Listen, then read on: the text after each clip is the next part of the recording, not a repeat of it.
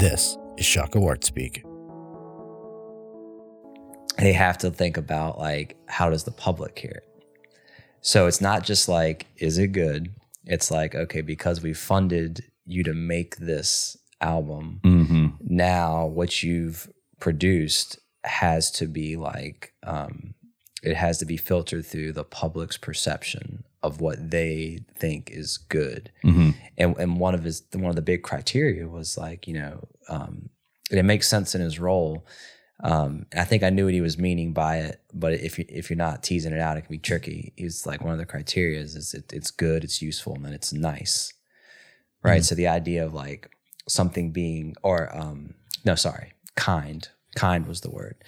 Um, but those those are two different definitions even in themselves, right? Yeah, yeah, yeah. Um, so anyway, but that, that's the whole thing. That's his job as an A and R. Like if you put out a song, like if you're if you're if you're bringing in like a quarter million per album, and you put out a song that offends like half of your listenership, and the company just invested all this money for you to make something, Mm-hmm. that the company's losing money, you're Yep. losing money. There you go.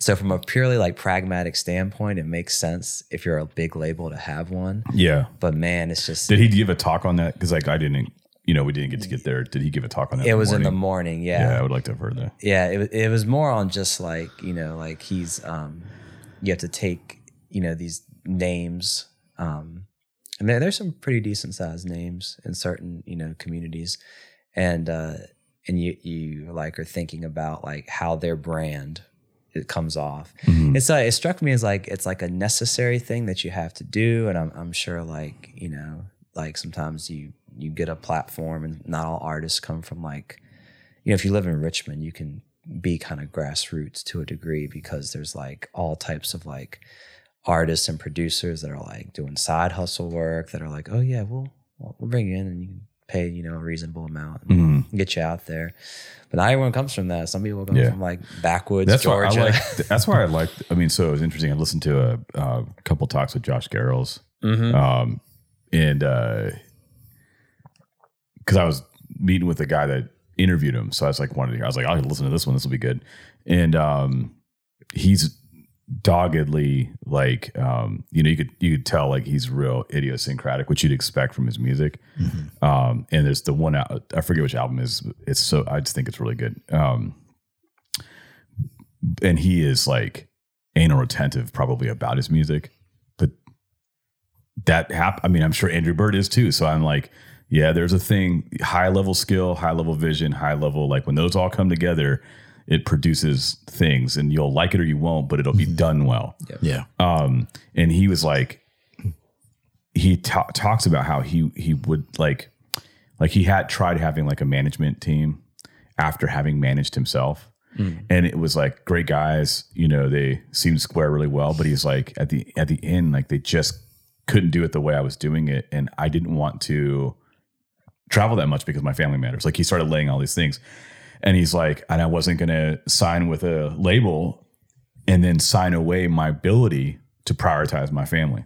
So he starts breaking this down and he's like, so all of those constraints, he's like, I travel, I forget what he said. He's like, I'll do like so many shows in one month and then I don't show, I don't play for, you know, four months. And then I do a show, I do a Yeah. run of shows and then I don't play for four months. Like, but all of it was about um, having total sort of uh, sovereignty over his music, which means he can make the songs he wants to make and let the chips fall where they may.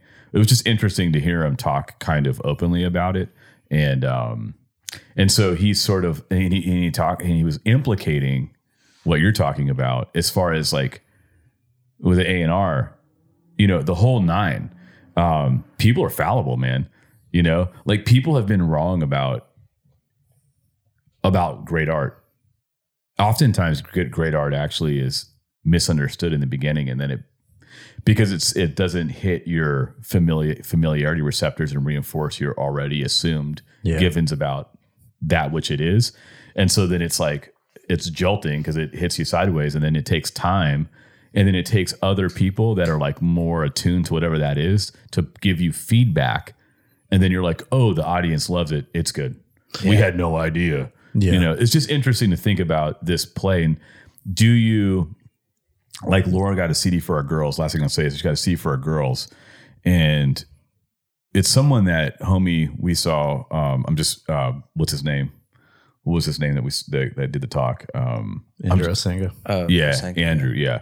my brain is just whoa. So Andrew knows her or worked with her, or is friends with her husband, or I forget how he, he shared it. But Laura had recently got this CD, and like she's made up in a way that you're like, you wonder if you wonder if you're just forced to do some of this to look a certain way, like if that gets folded into like this record So labels production process. production so that you can be kind looking. And they're like, well, what does aesthetically kind look like? Well, got to have makeup on. You know, you got to look presentable. Got to look a little. You know, all of a sudden, all of that's being manicured, and it's like so that you can get like sixty percent of your musical vision out there because it's already compromised.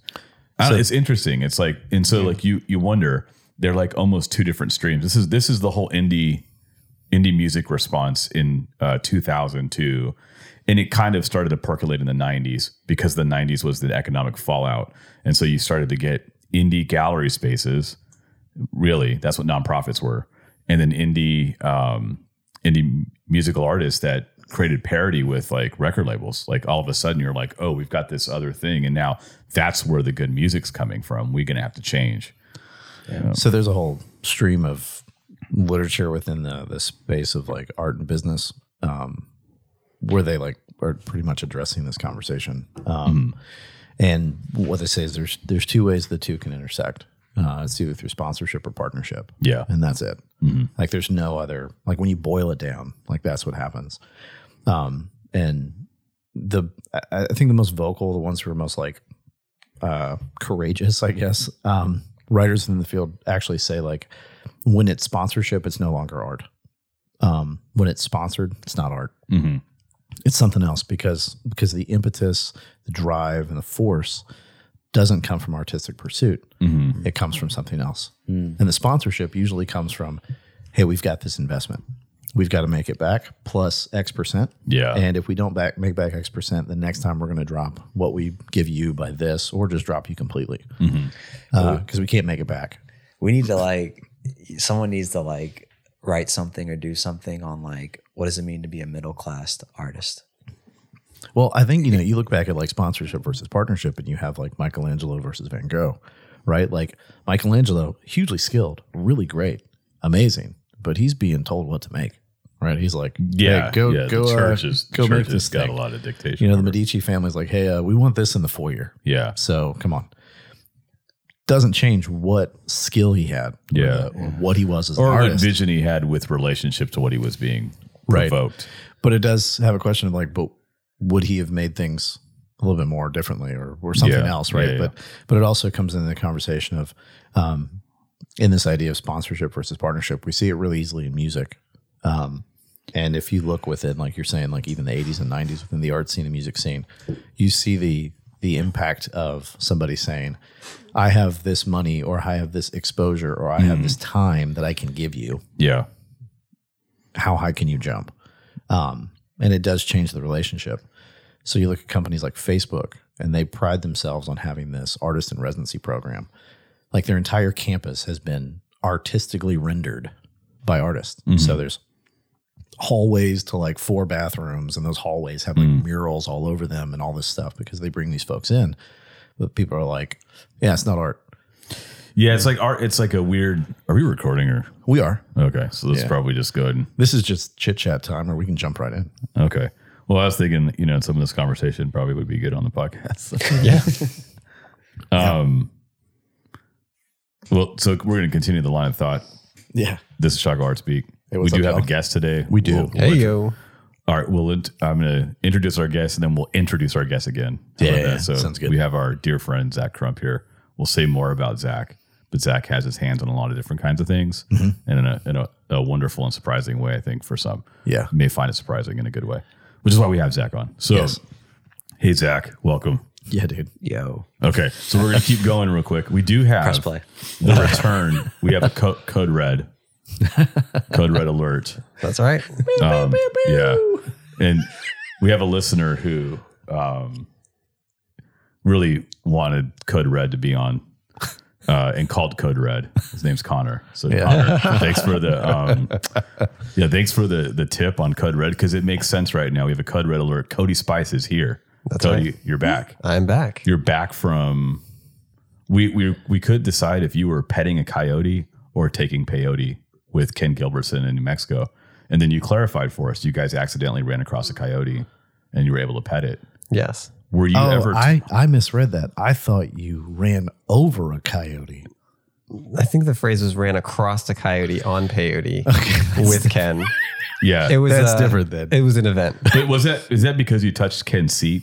You didn't do it volitionally. No, I It was didn't do it. The coyote was doing it. Ah, okay. It was the coyote all- on peyote. Gotcha. Man, okay. I, I I am so lost. I didn't even Yeah. I couldn't I couldn't read any of this. well, you had a, down. s- you you know you went on a pilgrimage with Ken to see Georgia. I think the confusion is I said I went on a trip with Ken yeah. and you took trip in a different Okay.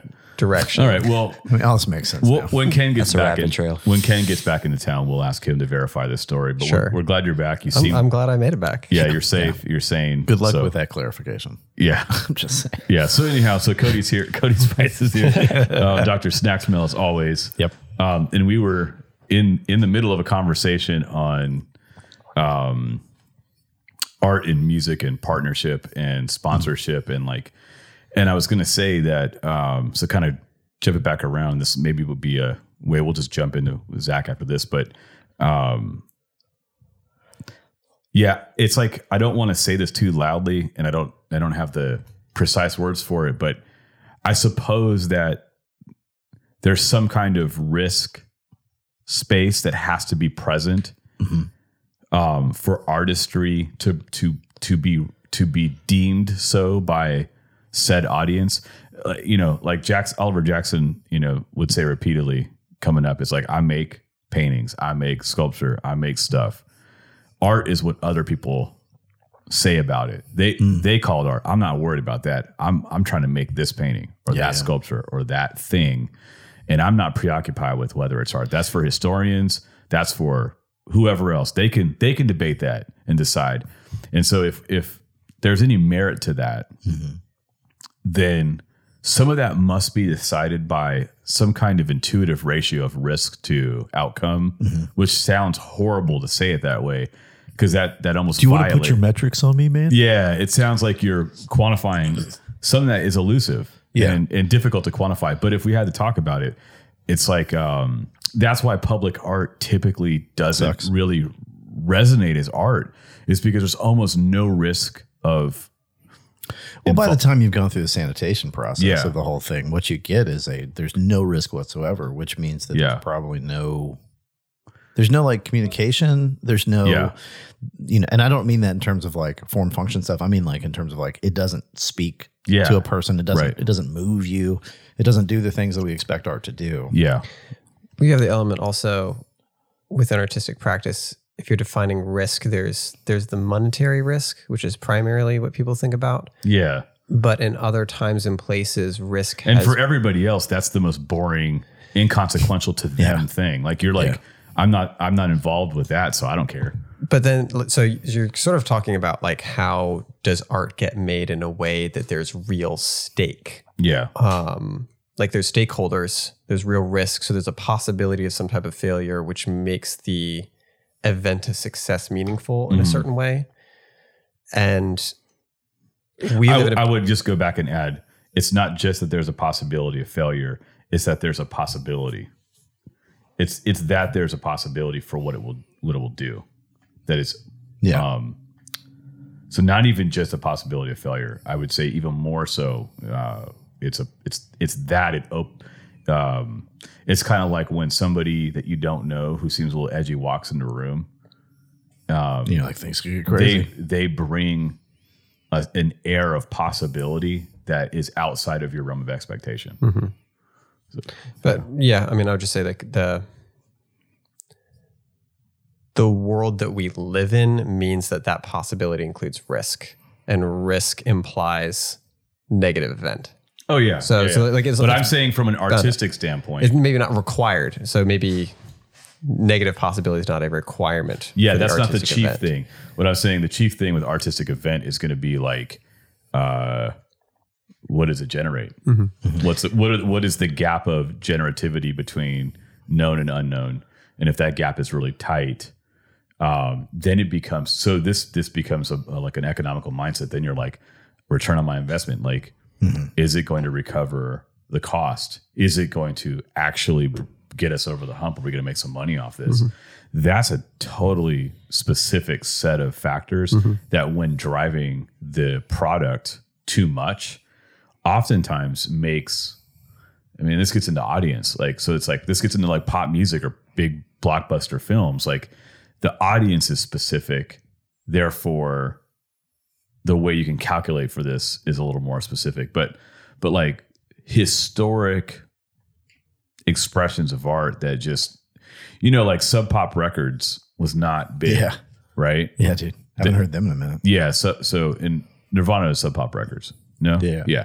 So um there wasn't big money and there wasn't any of this like real consequential economic failure. There was just like here's a here's a kind of organic sound happening in a small town in Seattle. Dude, yeah, it's I mean, Um you have the same thing with the Beastie Boys, right? They're doing their thing yeah. already. Yes. Nobody's having to like craft them into a sound. No. Right. So they're literally having concerts for their like 15 year old friends as like these little like annoying junior high, high school kids in bombed out buildings in old school New York. Yeah. And then they can go make their art, but it's already there. Yeah, so so take take Nirvana. So so they same same with Be- well maybe not because like Beastie Boys were harder to emulate. So uh, Nirvana has a sound, and then there's some other people that have a sound and it's reverberating, and so the sound catches waves with an audience because it is such an affront to like glam rock Yeah.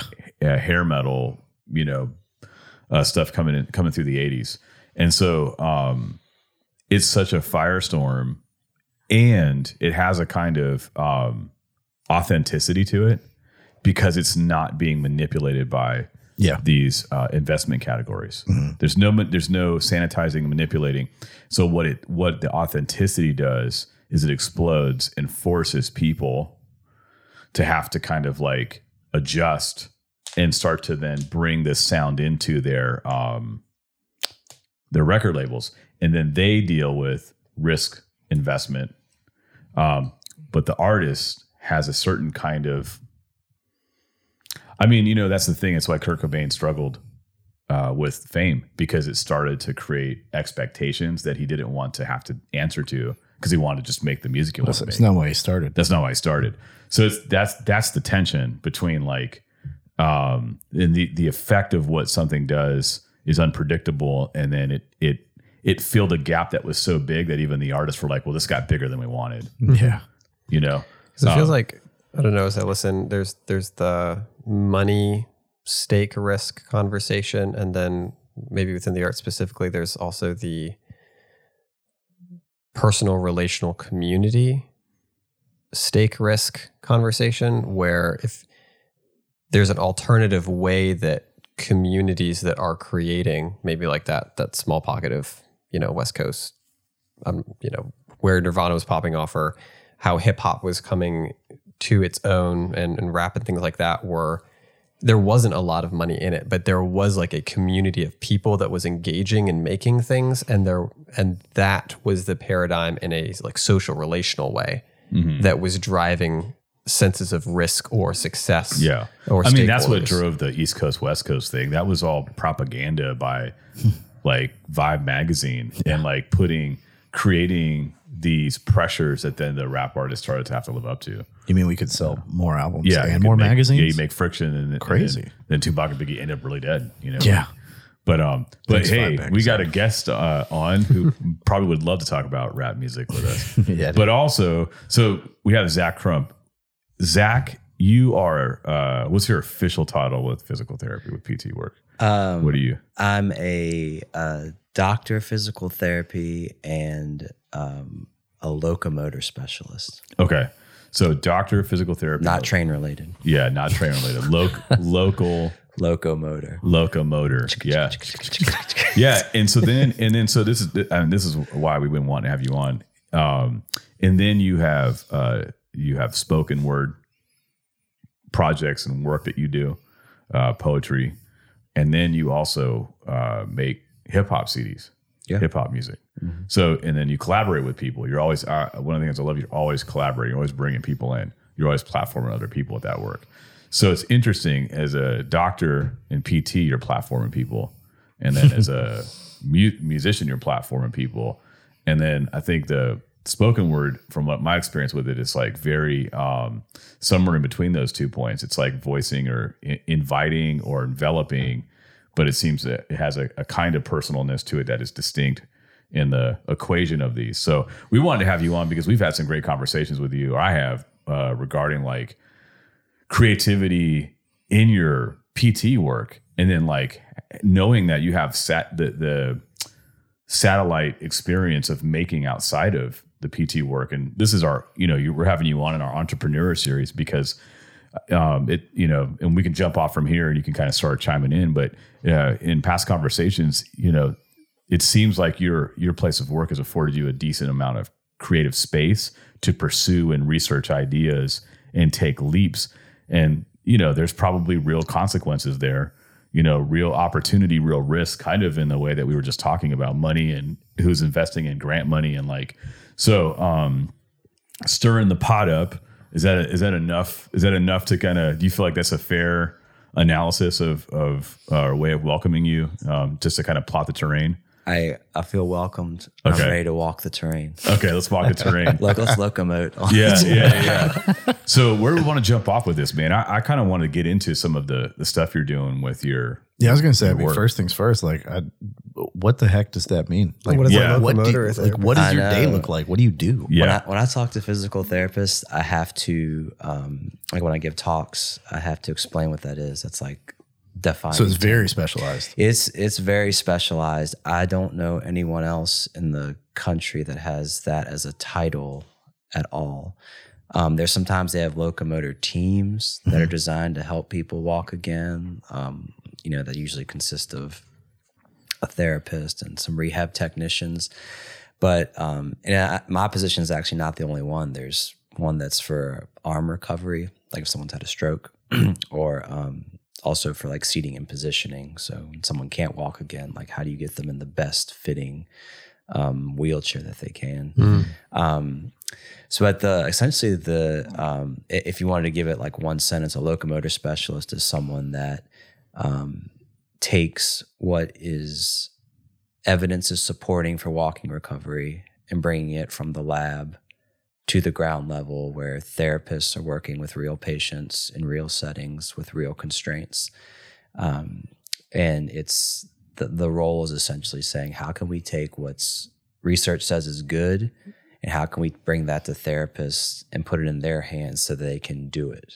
Like what, and that goes into resourcing like technology. What do we need to research that actually benefits like the clinic and not just something that happens in a lab? So yeah, that that's essentially the role in a nutshell. And there's there's it surprisingly, um, there is a lot more like people interaction and people skills that comes outside of patient care than what you would think.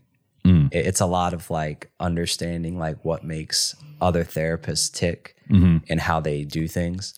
Um, and and so that's been one of the neat and challenging things about this role. Like it's actually there's a there's a whole lot of like understanding who you work with that I've never been challenged with to that degree before. yeah I mean, I mean, that's interesting. So I think that the thing I'm thinking about is you're talking about kind of this uh, relational system that's kind of at play, which feels in some ways similar to kind of maybe even how you're approaching like the individual body as interrelated system that kind of works together. So if something's off, something else is probably compensating, and if that compensation is there, then it probably can't do what it's supposed to do at 100. percent um, Is there is, is there any sort of like I don't know. Does that does that make sense? Or does that jive with you? Does that sound kind of like how things work? Um, so it's there's there's aspects where like you're looking at um talking about compensation and recovery, and that's like a, a separate deal on like the the interventions you use to help someone. So like with your brain, for example, um, if you were trying to relearn how to pick up something with your impaired hand, there are things you can tell the body to do and ways that you try to compensate for that movement that actually would cause your brain to compensate in ways that would be detrimental to accomplishing that task. Wow. Yeah, so movement matters. Um, and, but there's also restorative ways where you could how you could instruct someone to do a task and use certain pieces of technology where it's repetitive. It's the same thing you would do if you had full use of your arm, and that's actually creates system um, creates systems in your brains that like wire together um, that that lead to res- restoration. It's, I mean, it's such a cool job. You you can literally watch someone have a flaccid leg, and all of a sudden you see them move a toe and take a step, and you're like, "This is the coolest thing in the world," and it never gets old. Doing Wow, it twelve years awesome. never gets old. it's crazy, um, and it all comes from how you like resource, like how you use your resources, and the type of therapy you give. Um, you know, just like if you're making a soup, Mm-hmm. you put something wrong in the soup. I mean, it's just like we've gone from good to, to awful. Yeah. Therapy's a lot like that. So what do you what's your knowledge? I mean, so so I guess the one of the questions is like you you're so you're a doctor. So we got two doctors today, which is really exciting. Is this the first? He's the PhD. I'm a clinical doctor. Yeah, that's what I'm saying. So I like I like that there's two ways of we've got two right now. That's There's right. Still two doctors. You got a Doc- PH in front of your name. That's Yeah, yeah, yeah. So Highest distinction. highest distinction. Uh, but I, so I, you know, I'm, I, I just like smashing this. Hey, by the way, did you see when Whoopi Goldberg was like saying that Jill Biden, Jill Biden needs to be this uh, Surgeon General because she's a great doctor, and they're like, they're like on the view, they're like, don't, no, stop. They're like, she's a doctor in education, Yeah. and then she's not a medical doctor. and she's like, but Whoopi. she would. She'd be okay. I was like, I was like, Same thing, exact That's same like, yeah, cultural faux pas right there, Whoopi. You messed Yeah, up. it's, I mean, it's always a favorite story. Uh, the the the guy who was the the professor and his his mom was a uh, Eastern European immigrant and had kind of spoken broken English, and she'd always introduce them, and she'd say, "This is my son, the doctor." He can't help people Yeah. because he was an academic Just doctor. so frank. Just like he didn't help anybody. You can teach them. You can't. Yeah, that's so that's so good, dude. But um, that's, that's fun. so you have your education, right? You like you you go through and you get educated. Yeah. But then you come into this job, and it seems to me that there's a very myriad of variables ahead of you in terms of like the way people are injured or what kinds of um, physical problems are happening, and and how you come to the best possible soup scenario, right? Mm. And so I guess that's one thing that I'm, I'm wondering about, and then how active is your research? Because to me, it's like 12 years is a, a lifetime in terms of technological advancements, our understanding of the gut, the brain. I don't know, man. Like, so I just got questions about that. Like, what's that been like? How do you, how is your, how are you staying current? And then, especially in light of the fact that you're saying you're like one of one in some ways. Yeah. No, um, I'll, I'll say um, every when I first I've worked at one place my my whole career, and I'm literally like the product of like where I work at. It's like it's it's a unique place, not in a sense of like you don't realize it's unique um, until you like step outside and you go to like other like national conferences that are trying to figure out how to do like a lot of the things we're doing. And it's really just because of uh, really good leadership. So when I came in, um, when you think about um, how do you care for people well, usually the first way you take evidence and synthesize it is it's called a clinical practice guideline that informs like, hey, how do we how do we do this to help someone get to here? Um, and my first year out of school, um, I'm sitting in a room with about four or five other clinicians. And I don't know if you guys have ever had that moment where you just you felt like uh, I don't I shouldn't be in this room. Yes. Um, yeah. Yes, uh, right and- now. Yeah. but they they sit they get in the room and they're talking about like a clinical practice guideline for using all this advanced rehab technology like robotics, body weight support systems, electrical stimulation. And I'm sitting there um, listening and they're not just talking about those things. I've been out of school for six months at this point, and they're talking about like they got the schematic diagrams out. They're writing algorithms and like flow diagrams about how to use this thing. And, and they look at me and it's like, well, what do you think? And I'm like, I'm just trying to think. I don't even I don't even know like what your I, I'm I mean I I'm I'm just trying to get my notes and answer my emails. Um, but they saw something I think in how I practiced that they knew he's probably a little bit behind where we're at, but um, we want a culture of this. And so we're going to actually bring him into conversations and bring him along, even though he may not be able to contribute like mm-hmm. a ton on the front end. And that's literally every stage of this past 12 years has been someone taking an interest. Almost like you have an idea. And man, I, I can't say enough about like the people, like, you know, if you're thinking about art, music, and even healthcare, the, the people that take an interest in your ideas you know, I'm always thinking about, all right, I gotta, I want to reach this audience and reach these kinds of people. But it's the person that like you're talking to in a room that you're like, hey, I got this idea, and they're like, you need to do that, or you, you you should you should really like think about keeping that going. That I've had someone at where I work at um, that has been that for me at every stage of when I've done something new, whether I was just treating patients and then doing clinical research or then trying to, you know, work on, you know, getting programs developed and things like that. So that's been the big thing, man. Just pe- literally people taking an interest, um, people listening, uh, people asking me good questions, and that's that's been the catalyst. Wow. Yeah. So, so does that um, a, a, as you get uh, reinforcement and investment, you know, people vest, vested in you, interested, um, bringing you in, um, does that escalate your or expand your willingness to risk in your vocational space, like in in terms of how you think through problem solving? Um, have you seen an escalation in willingness to explore out of the assurances that you've been given you know, prior to that? Yeah.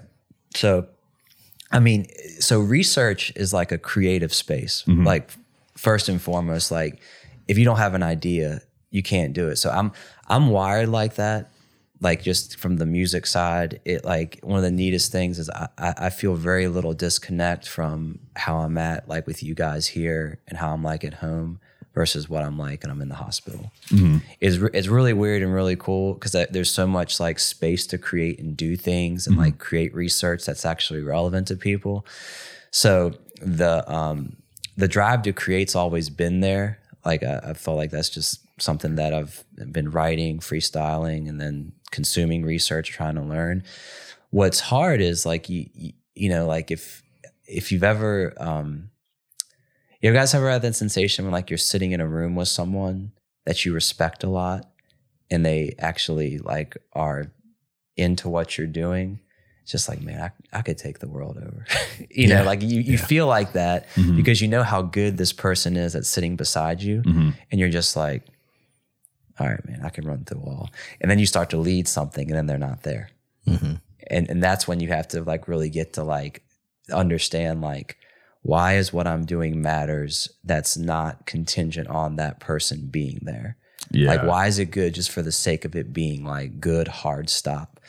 Um and and that's what's what the drive has been. So i've had people kind of walk up and say hey this is good. Um, they've kind of wa- walked me through the process a bit but then eventually you know they're like okay i got another meeting. Um, you got it planned out. You got to take the reins and you got to roll with it and i'll be there for you to ask questions but i'm i'm not going to do this for you. Um, and that's been like uh, that's also been actually really helpful in regards to creative spaces because then it's not just like hey you got an idea put it on the ground do something with it it's just like okay now now what does this look like for five years Yeah. you know what i mean Yeah. you know therapists typically don't think like that most therapists are like hey i, I got to get in treat my patients but we don't often think what what does evolution look like for me as a therapist when i'm 40 years old Right. Right. you know and so the, Yeah. the process is super important Process. Yeah. You got. Yeah, I was gonna say I don't, that doesn't sound that that different than conversations I've had with folks in the past uh, within like specific art spaces where it's like they they know where they are possibly. They know where they want to be like maybe like you know at the end of their career but it's like well, what's it look like in six months or five years? Um, and I got folks who are just like yeah Crickets. yeah I don't know. You tell me.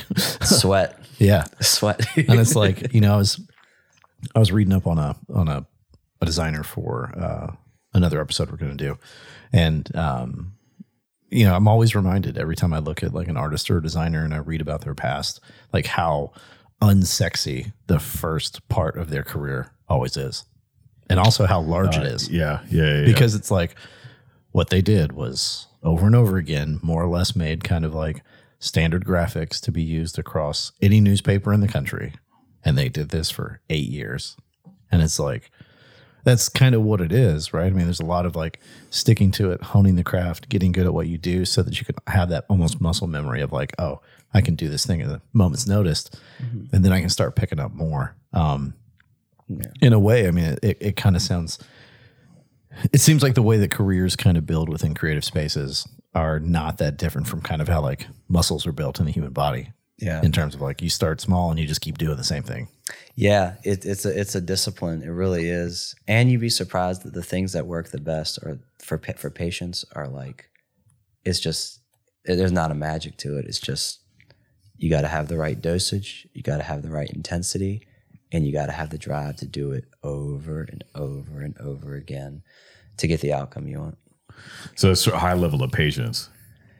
Patience on your end, not just patience. Oh yeah, yeah, yeah, yeah. I see the wordplay. I see yeah, what you did yeah, yeah. You saw. I mean, Bars. It's going to be hard for Zach and I not to break out into a rap battle because we've had impromptu rap battles for like a decade, I think. So I don't know. I'm even prepping in the car. you were prepping in the I, car. I was like, I didn't know what it was going to be like, but I was like, You did- I- yeah. He could, he could just walk in and be like, all right, pick up the mic. Yeah, going. grab the mic. We're doing it now.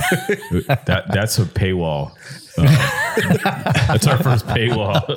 it's me and Zach Rapids. Speaking of uh, money and economics and music, That's right.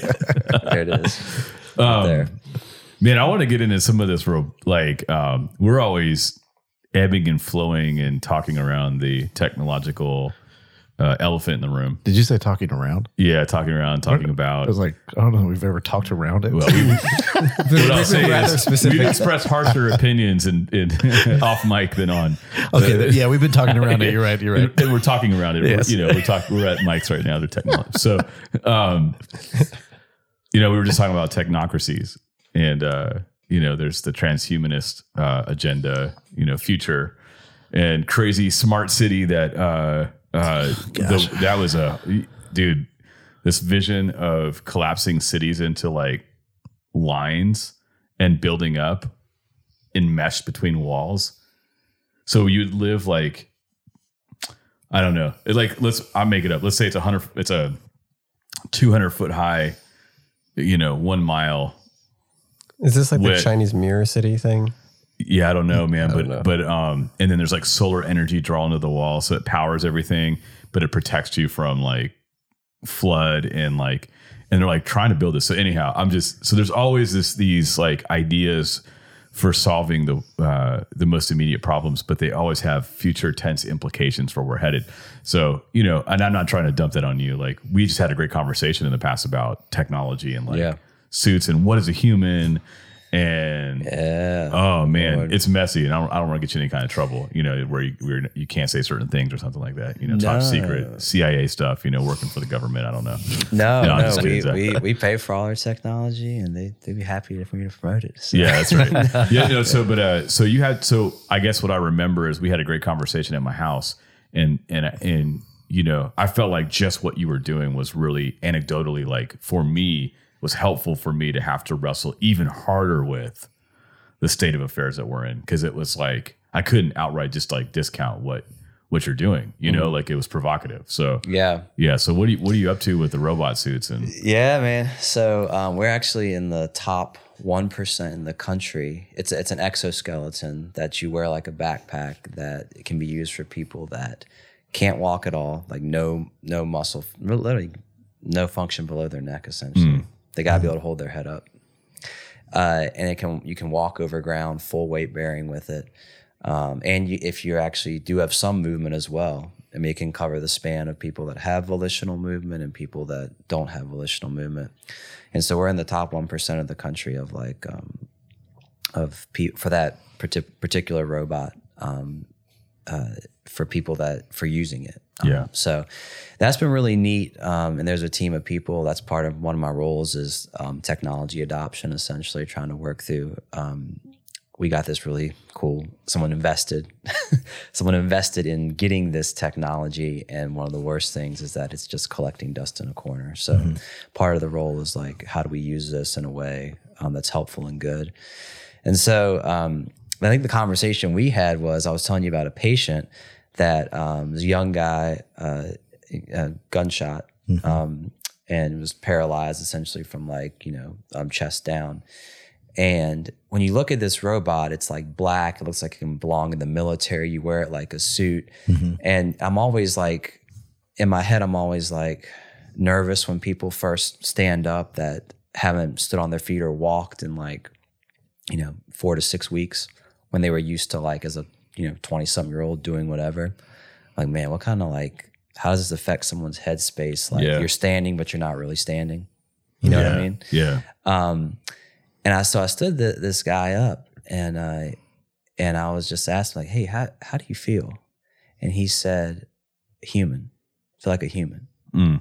He's wearing this like eighty to a hundred thousand dollar like robotic exoskeleton on him on his back, but he's like, I, I, I feel like this is what I was born to do. And there's something that that hit me there. I was like, That's yeah, heavy. Yeah, yeah. It, it's like just just the act. Like we don't know. Like now, there's lots of pro- uh, research and evidence about like what's someone's prognosis after they have like an injury to their spinal cord. You know about walking and certain kinds of injuries lend themselves to less a, a worse prognosis, and he was in that category. But he was like, I I just am so glad to be actually on my feet and moving.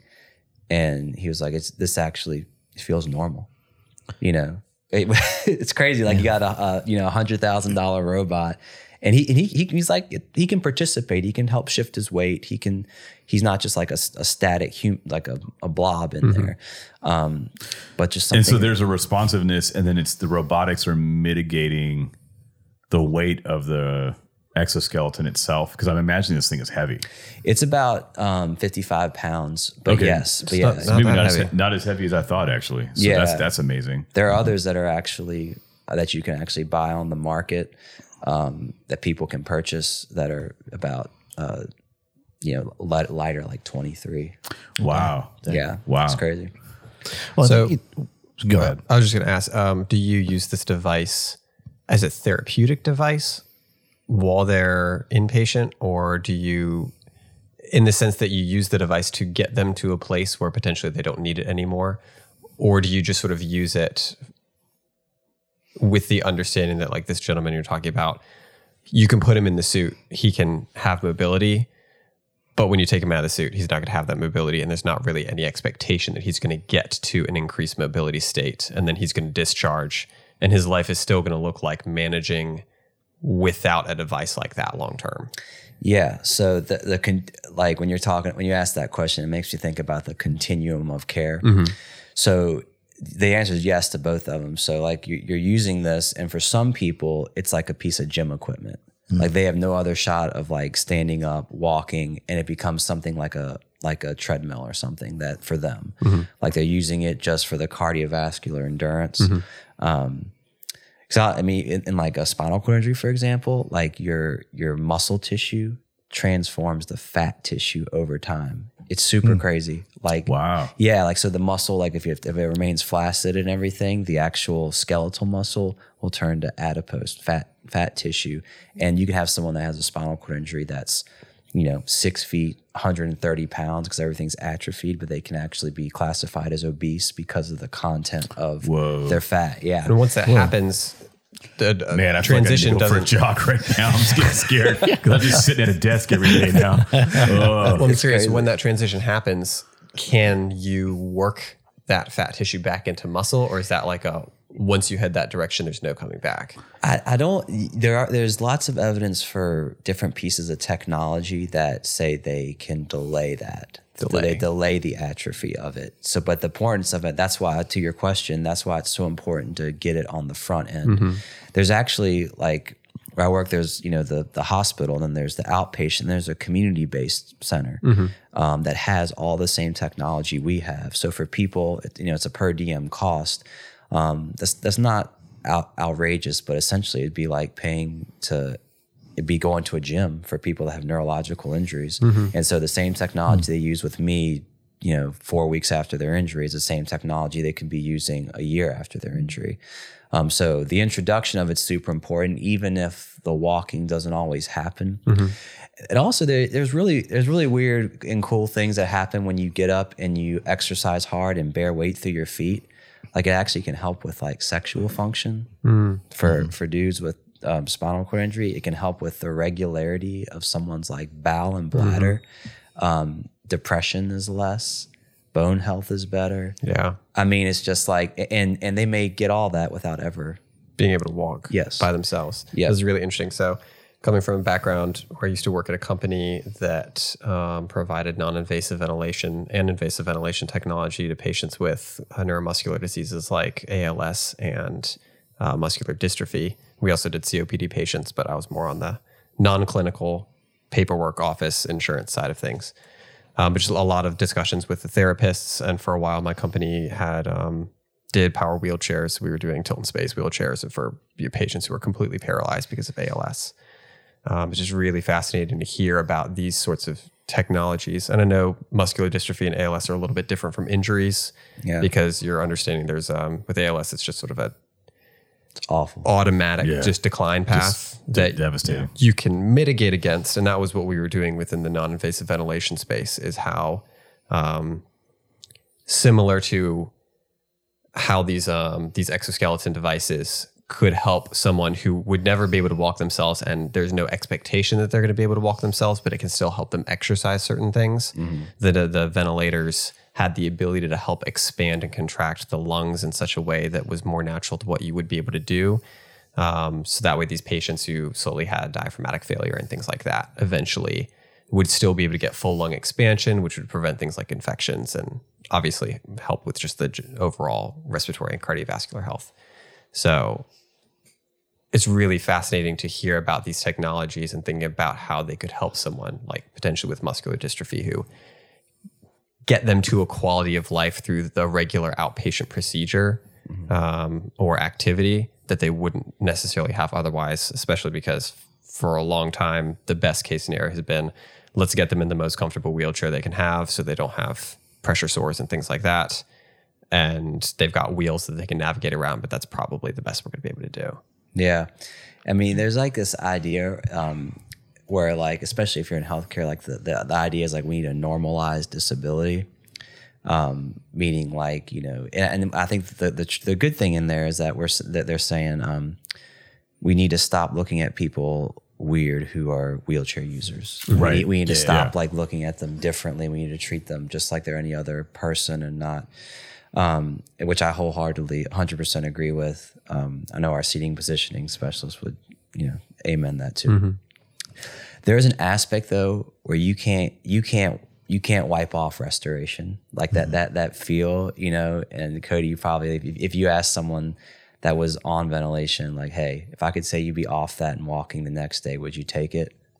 Oh, yeah. you can't wipe off the desire for restoration. So even even though people are like, you can have people that are super, um, that are in a wheelchair and that can do that do things that are amazing and good. If you ask them, know, you- we ditch that thing uh, Yeah. tomorrow and actually you like could. you could, they'd be like, oh yeah, yeah. So there's this idea of like even like we. The, so I'm saying that because you know you stand up in a pe- in a robot, you're like, oh, I, I feel I feel I feel human. This feels like the human thing to do to be weight bearing through my feet and walk. And he in the back of the mind, his mind, he's like, I may never walk again. But for this moment, like I, Yeah. I, I feel like I'm I'm standing on my feet, and it's like restoration is it's like it just it just calls. Now, now some people stand on their feet, and it's like they're standing on their feet, but it's like this is depressing because I know I can't do it myself. That's a real thing too. Yeah, yeah, yeah. I could imagine that, like, because you're experiencing the disconnect. The cognitive dissonance. Yeah, just yeah, just the uh, you, you're you're standing, but you're also you're not standing. Yeah. In that, those are brought so close together. You know, thin, very thin distinction between those two points in that moment. I can mm-hmm. imagine, and then you have to it cognitively deal with like It's me and not me. Yeah, you know. yeah. Because depending on your prognosis, people undergo a, a sort of psychological grieving process for the loss of capabilities. So they they they go through like, okay, I'm processing the fact that I may never walk again, or I'm probably never going to walk again, or I'm never going to be the way I was before this event happened. Um, and you know, it feels like a loss, and they have to process through what that loss is and what life's going to look like. And especially when it's really close after it happens, I imagine there's a lot of uh, confusion and um, anxiety because things maybe haven't really landed where it's going to be long term for them. So they don't totally know what to expect. So, like, am I going to That's be a lot to bear. bed bound? Am I going to be, you know, somewhat mobile? Like, we don't you really got know questions yet. of agency, dependency. Who's going to take care of me? How am I going to afford this? You know, yeah, a lot that's of a lot of factors. that's a lot of factors, man. Well, the when you were talking about kind of the um, what it is that people do in the day to day, um, it made me think of of process, and I think that within a space of physical therapy and within a lot of creative practice, I think there are ways that um, people who aren't practicing those in those fields um, kind of view it. So, like, somebody might come to you and be like, "Oh, cool. So, so your job is to get people to walk again, or you, you know, and that's it. Like, it's like, oh, your job is like put a piece of art on the wall, Yeah. and it's like, no, that that's the potential outcome of my job. But my job is different because it's in the making or in the research and the practice of things like that. Um, so that when people get into that those fields and start actually doing the work, I think it, it's difficult because the the external definition of that field and the internal reality of it are very different. So do you see like within like with somebody coming in, is there is there a like is, a, is there a helpful space where it's like a, the daily reminder of like, hey, your your work is not to walk today necessarily, but it's like to get that toe moving or to to bear some weight or to be able to shift. Like, is it is there are there more discrete tasks that you can focus on that make that easier? Like, is it easier to focus on the work? Does it help patients more if there's that focus on the work instead of the the outcome? Yeah. So there's, so, well, there's this whole thing you mentioned autonomy, and there's this, uh, you know, there's this thing that's kind of like all the rage right now with um, neurologic PT. It's called, like essentially it's about mo- motor learning theory, and how does someone learn how to do emotion after they've lost it. And part of the, um, the, the you know, you used to be able to say like, you know, all right, um, I was saying to Ryan, like, all right, Ryan, there's a box in front of you. I want you to shift your weight to your left. I want you to pick up your right foot. I want you to touch your toe on the box. I want you to pick your foot back up and put it back down on the ground. And you would, and that, that's the process, right? That's how you do it. Yeah. And that's how you're explaining it to somebody. Uh, but they've actually found that to be like detrimental for learning be, because you're telling the person the exact same thing to do over and over again. Um, whereas if you were to say, there's a box in front of you, put your foot up on it. And what would you have to do to do that? All of that stuff. You'd have to do all of it, but you wouldn't have me telling you. You'd have to. because that's how we originally learned. We don't. I mean, you know, Right. in the, the the how to and the theory or the over explained, it's it's all it's autonomic and in some ways it's intuitive. It's like so that makes sense. Yeah, I think about like my kids learning how to walk, and we didn't we didn't do Yeah. the toe to the box. Yeah, you, didn't- yeah, you don't do that. Yeah. Alexander, you're not. You're not clearing your foot. buddy. Yeah. you got. You got. You're almost giving too many on the front end too many points of consideration. Oh man, now this is getting into like concepts of language learning, seeing overlaps there of like language acquisition, first language versus second language. Like, Yeah. Immersive. how does that work?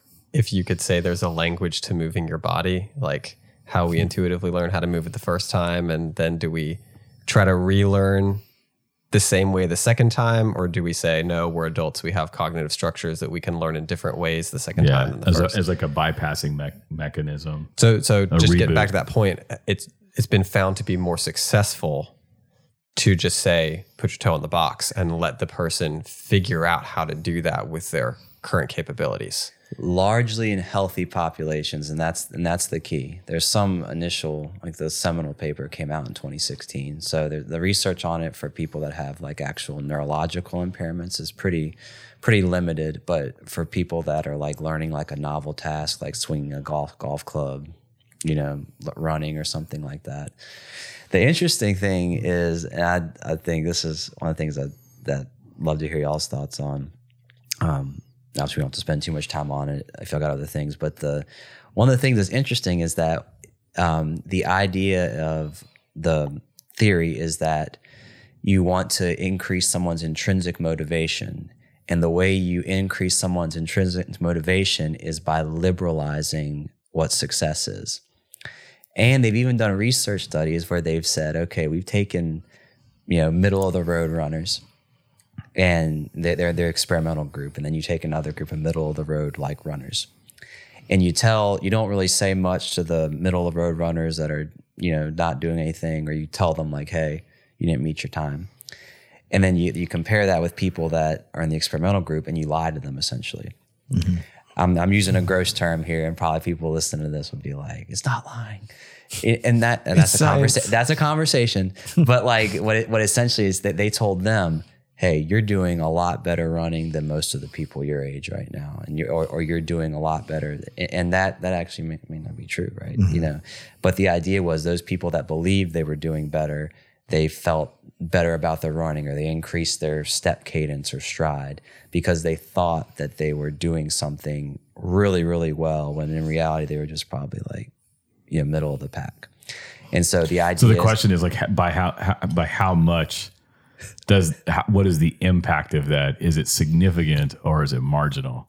You know what I mean? Like Yeah. in the relative cadence of their run, like the stride, like time, like time based, like like if they're running a mile, let's say, like what what was the increase? You know, is it significant or marginal? Mm-hmm. Um, would be uh, would be interesting to me. the metrics are crazy um, because in some of this, when you get actually like in the psychological side, like some will show like if you're, um, for example, if you allow a person autonomy to make a decision, the metric for them being like comfortable in that decision is that they're less anxious. And the way they measure anxiety is they have them write their name. And the more anxious someone feels, they'll write their their name like larger. Whoa. That that that's the metric. the metric. that's the metric. Yeah. So if you like said, "Hey, I gave someone autonomy to make a decision," and you you, you had them write their name, their name was what their name was They're normal. graffitiing on the back of a wall. Ryan! Maybe that's what graffiti art is expressing. It- it- So kind of cultural, anxious. cultural anxiety. Yeah. Well, I think there's something really interesting. I, I like the term liberalizing of success because I think that is a conversation we've had on the podcast about mm-hmm. like, you know, kind of uh, because we, we've talked about like rethinking success or career and things like that where you know, again, you know, you're not you're not going to be Basquiat, right? You're not going to just be immediately kind of subsumed into a blue chip gallery status place, and then upon your death, you will have some of the most expensive paintings that ever existed, right? Like, we're no one's hitting that, all right? Um, he, Basquiat already did. He's got that place filled. yeah. Move on. Statistically, it rounds to zero. Right. It statistically rounds to zero. But, you know, if it's something where you want to um, launch your own small studio and do some stuff, great. If it's uh, I got my job and I want to to do I want to keep continuing my creative work, whatever it is, and I'm gonna do that on a two Saturdays a month. Like there's not there's not failure like explicitly in choosing one over the other right it's a it's a much more holistic conversation of how it works into something and i think that if you if you go into just like empty like smoke up your butt encouragement like Yeah. that's one thing but i think encouragement towards the understanding that the definition is actually bigger than your care your like caricature of it i think Yeah. that's a really that is a conversation that i think we, we Yeah. And it Should is, have a, a it is a cultural moment we've been in for a while in a more generalized way, which is like encouragement because it's important, but also like there's like other factors, I guess, so like the standards being lowered and the the quickening or hastening of the runner running better, mm. but to a lower standard creates a kind of yeah it's like you're running better because you are running Yeah.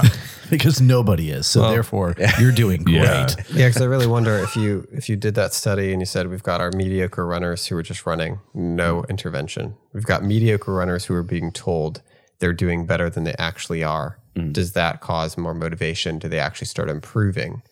Yeah. It, it would be cool to see what a third group looks like, which is mediocre runners who are receiving mentorship and coaching that is honest to where they are, but then says, "Hey, this is where we want to get you. Let's work you there." And then do a long term like, where does everyone land at the end of a year in terms of their times for a mile or or uh, their consistency with maintaining a schedule of running at least three times a week. Yeah. you know, those things like that. Yeah, that's yeah. Because I was going to say something similar and throw in there char- character. So it'd be interesting to focus on a person's character Yeah. And that's and see how their character changes their ability to deal with difficulty and uh, the reality of of where they're really at, which would in part be achieved by what Cody's talking about. So it's like, how do you encourage the character of a person to enlarge within its frame such that they improve? But then also uh, the initial intrinsic ability that would allow them to improve more quickly than somebody else who maybe has a different sort of intrinsic ability. Um, Yeah. You know, I mean, this, this kind of sounds like a conversation we had at one point about uh, art and how we can understand uh, success in it.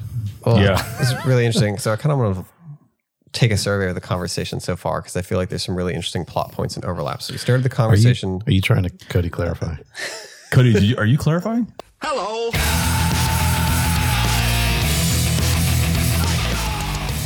Cody clarifies. We'll see after I'm done. so y'all have a jingle out. that goes with that? Hello.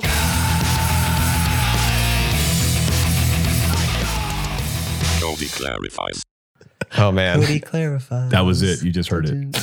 you'll have to loop back around. It's, uh, it's a thing. Um, we started talking about music and how there's musicians who make, and then there's producers, and the relationship of that, and how And there's Dr. Dre. Yeah, that's true.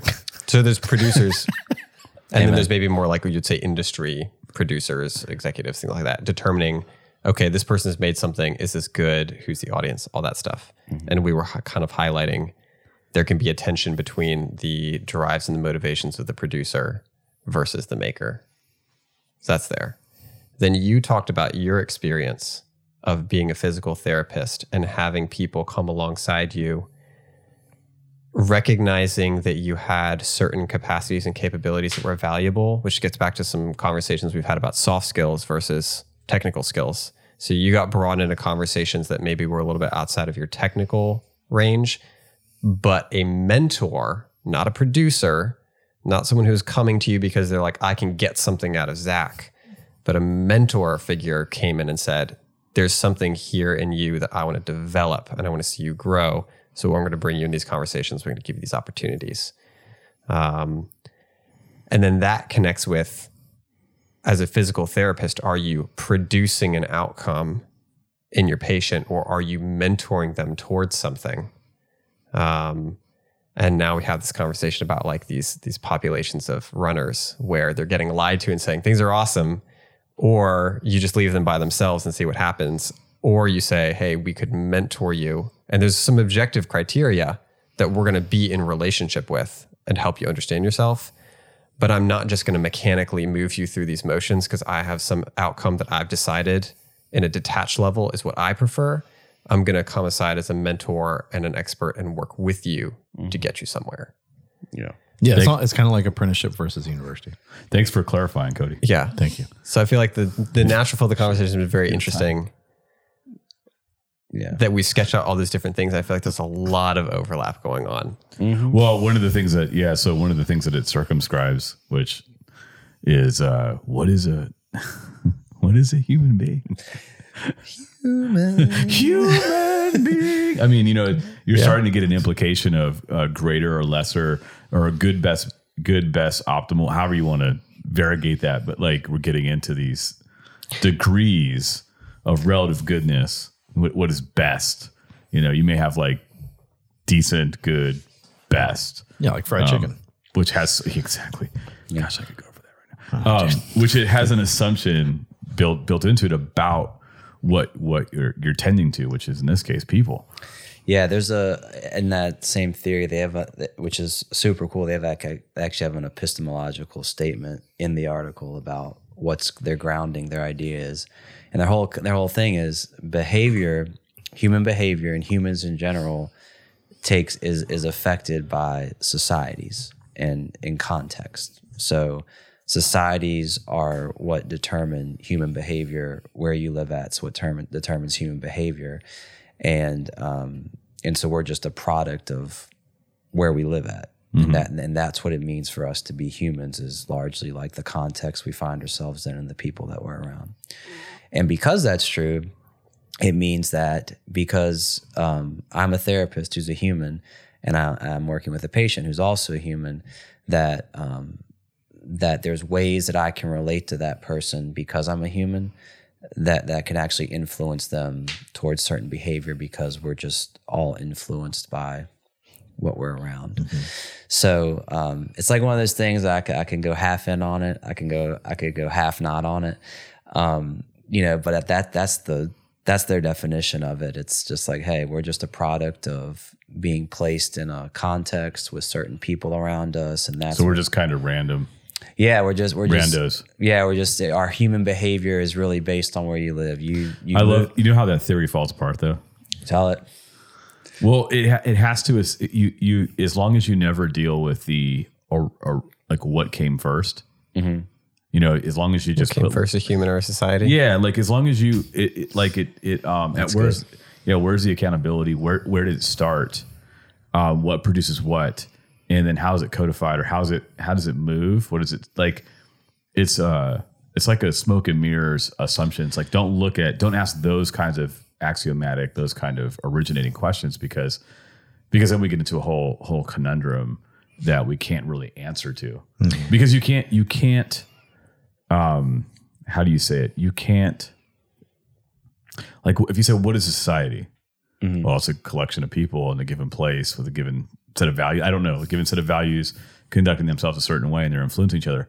Well what influenced those people Yeah, yeah so it becomes an infinite regress yeah, Yeah. so you just you, you keep regressing, and so it works as long as you're dealing with what's mostly in front of you. But if you look back, if you look into it and look back, it's it's not it's not thick enough to deal with the weightiness of of the way humans interact with each other. Was that um, was the context of that study more of like a sociological, or was it more in the medical context? It's a medical. It's an opinion paper, um, but it's um, I mean, it's almost like a, a scoping review. That's probably a better way to put it. Um, but but yeah, that. Um, and here's the thing, you know, like I always wrestle back and forth in my head. Like I, I want to understand those deeper things, and it's super important because it's like you're you're gonna you're gonna catch the implications further downstream. Uh, but but most times, especially when you're in the medical field, you're just like, hey, I want to do something that works that helps my patients. Yeah, and, and we're just and we're and we're not um, yes, and, and you're and you're not we're not thinking often about the, the practical implications of it.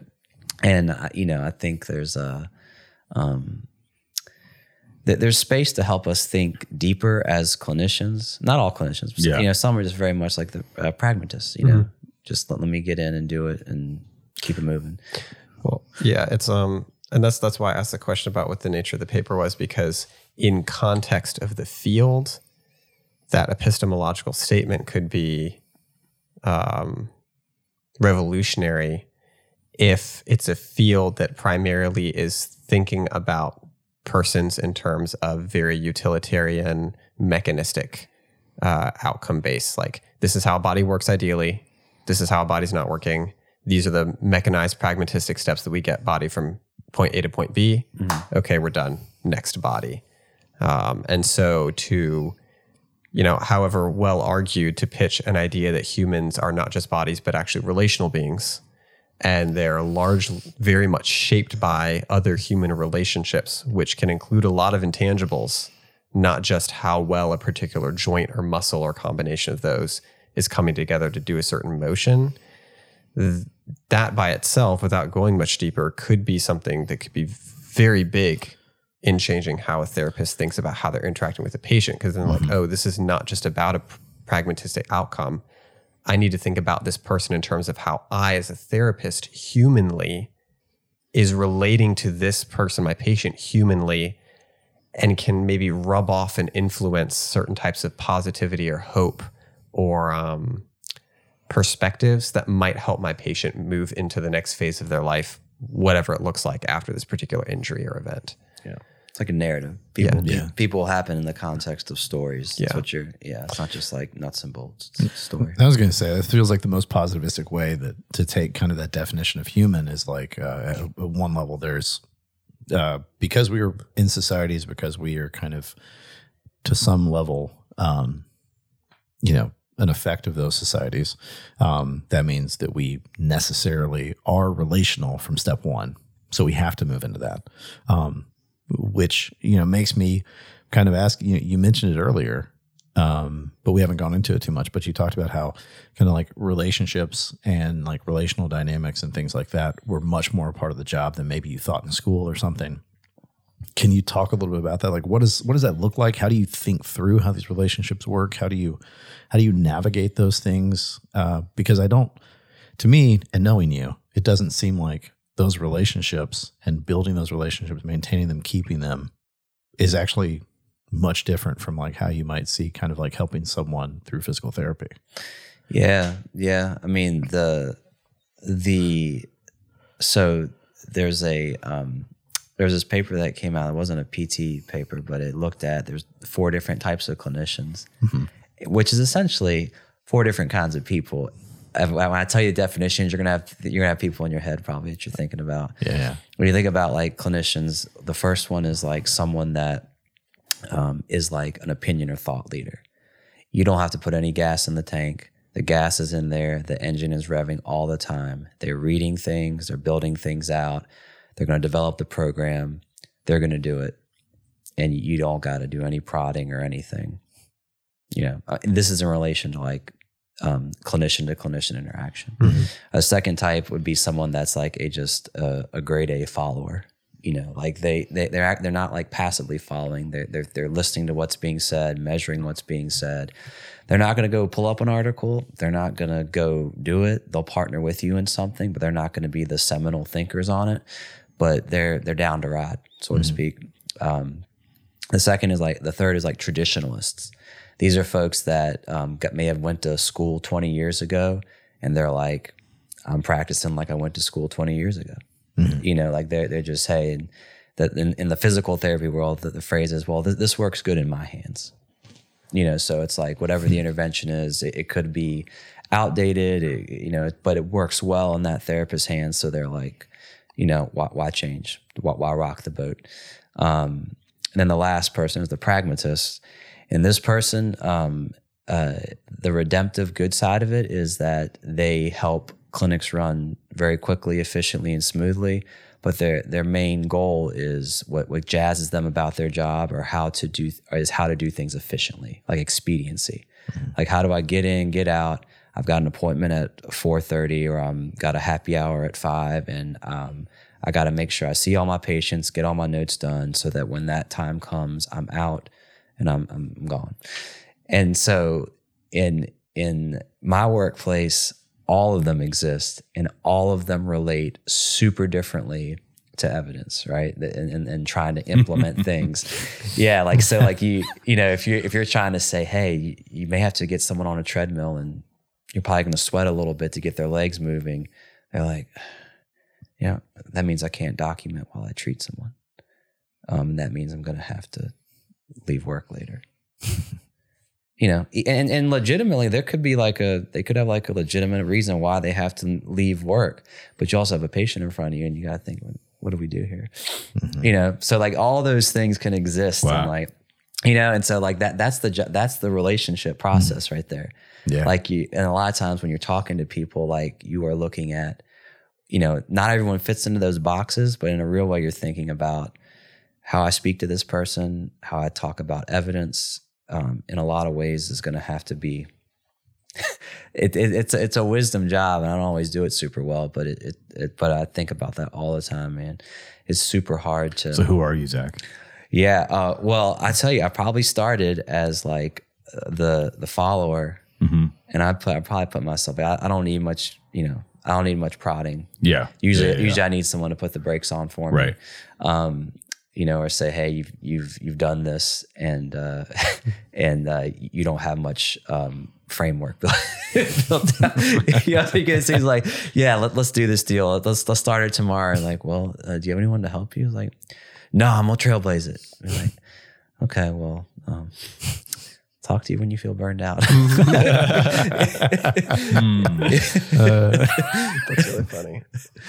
yeah. So yeah, that's that's the big thing. It's, uh, Hey, so maybe so this is we we always have our Shaka art spaces know and you know it's important for artists to both know and know and be known by each other. And a lot of times people struggle with one or the other. Like, you know, it's like I want to be known, but I don't got the time to know people. I want them hmm. to know me, but I don't got time. You know, like that's that was sort of the idea is like back in the day, you know, that I used to tell people that like you got to do both. That's what this is, you know, this critique space we were doing. And and then um another kind of cheeky summary that I've, I've kind of coined or said is is uh, is to go make art with and for your friends, and then go make more friends, which is a way of saying that it's it's a way of keeping things in proportion and keeping you actually knowing and making for uh, the people that you you actually know, and and there's an inherent sense that you should be getting to know more people, or as life unfolds, there's a mission there to uh, know folks and be known by folks, etc.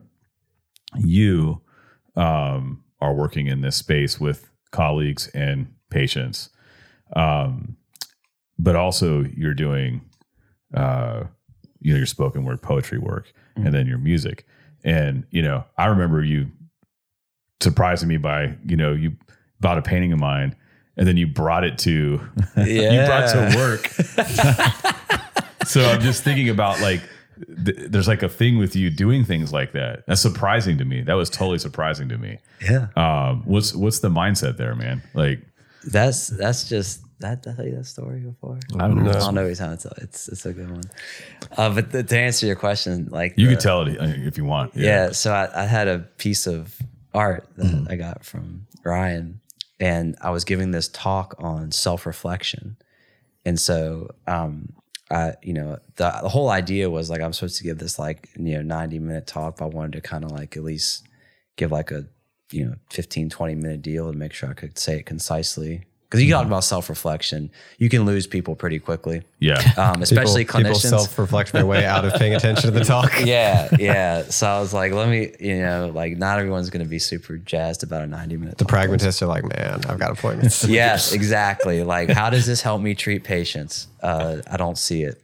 Exactly. So, um, so I brought in like one of Ryan's paintings and I, I held it up and I said, um, the, the whole thing I was trying to get at is uh, how you define what something is, like your own personal definition of something assigns like the value you put on it.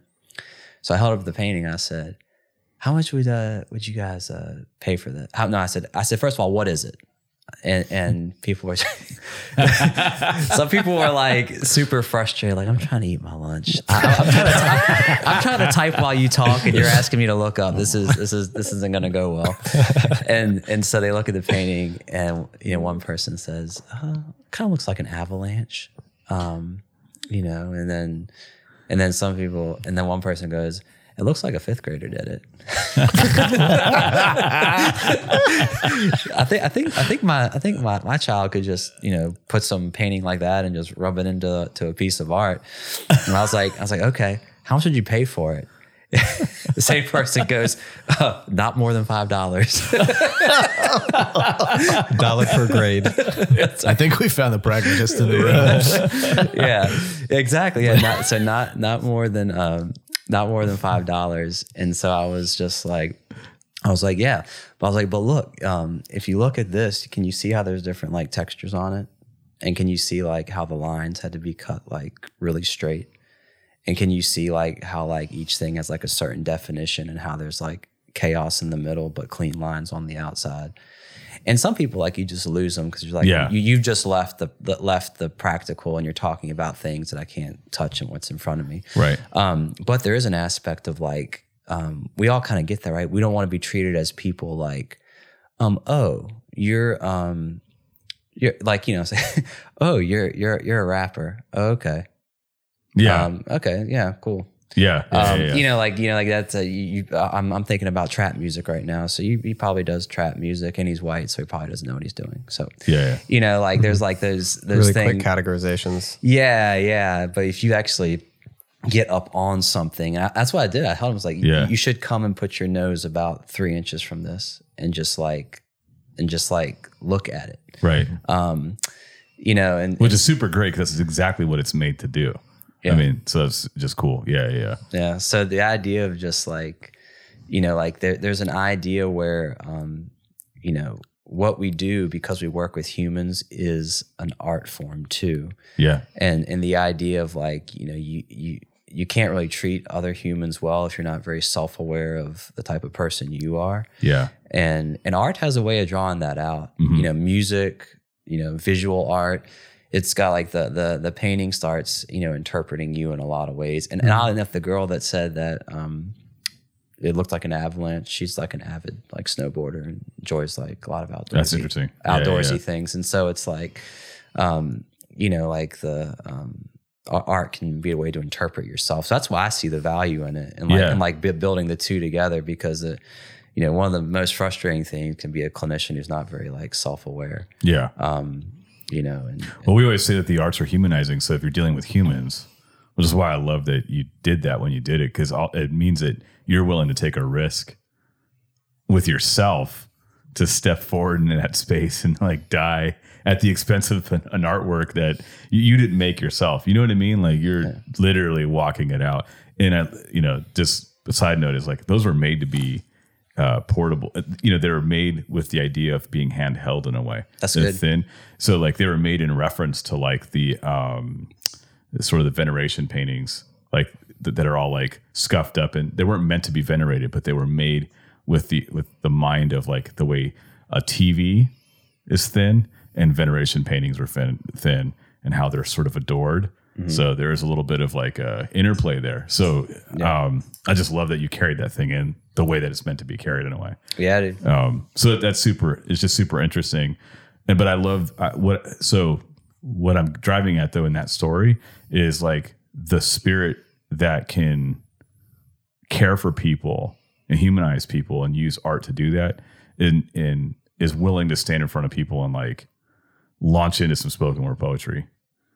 Like that takes a certain kind of like command and fearlessness um, at least from my perspective, because I have not done it, and I can I can walk up to the the edge of the pool of that and sense my anxiety for these particular reasons. Yeah. So, um, can you talk about because there's nothing else. You're not hiding behind. uh, It, no, I scratch that. You can't hide behind anything else because it's you and your words. That's it.